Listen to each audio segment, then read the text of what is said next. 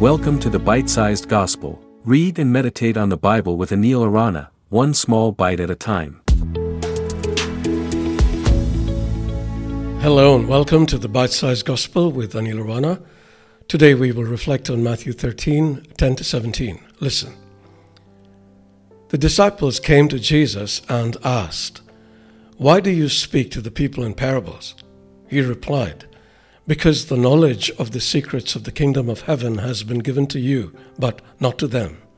Whoever has will be given more, and they will have an abundance.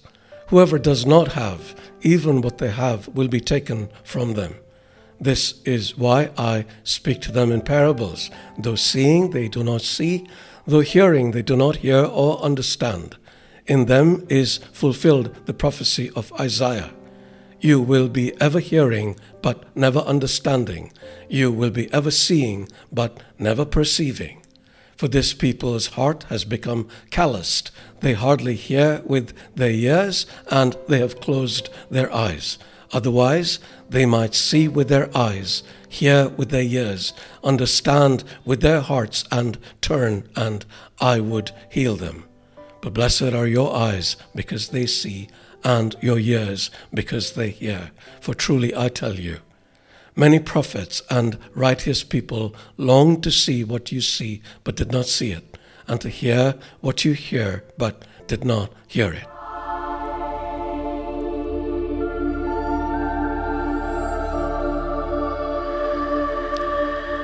One of the most common misconceptions about the parables of Jesus is that they were simple stories Jesus told that his listeners would find easy to understand. However, that is not quite true. The stories were neither simple nor would the listeners find them easy to understand. Why? Let me first tell you about the Jewish method of storytelling. It was called the Mashal and Nimshal method. When a rabbi wanted to teach a lesson, he would make up a story. He would craft it in such a way as to hide its purpose, but at the same time designed to intrigue. This was the mashal. For a wonderful example, consider the story Nathan told David. You might know this story. King David committed adultery with Bathsheba. God sent the prophet Nathan to confront David. The prophet told him a story. He said, there were two men in a city. One was rich, the other poor. The rich man had very many flocks and herds, but the poor man had nothing but one little lamb which he loved and looked after like his own child.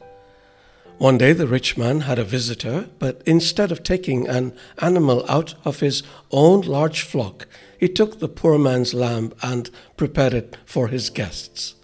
You'll find this whole story in 2 Samuel 12. Now, see how well this story was crafted. It was guaranteed to get an emotional response from the listener.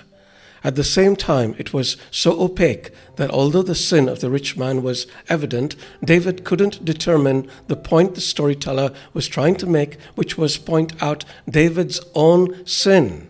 This was the mashal. So what happened? David got angry with this rich man. He told Nathan the man must die for the terrible thing he did. And now it was time for the Nimshal, which was an explanation of the Mashal. Nathan said to David, You are that man. We sometimes forget that Jesus was Jewish, and as a rabbi, he used this method in the stories that he told, although he would very rarely provide the Nimshal, the explanation. This was a deliberate omission because he wanted the listener, the interested listener, to think deeply about the mashal, the lesson. In the process, the listener would gain several insights into the subject because, in the absence of a clear cut explanation, the mind travels in many directions. Today's reflection is a little like that. You have the mashal and a little bit of the nimshal. Now, you figure out the rest. May the Spirit be with you. Thank you for listening to the Bite Sized Gospel. If you enjoyed this episode, please share it with your friends. For other great content, including live sessions, visit www.anilarana.com.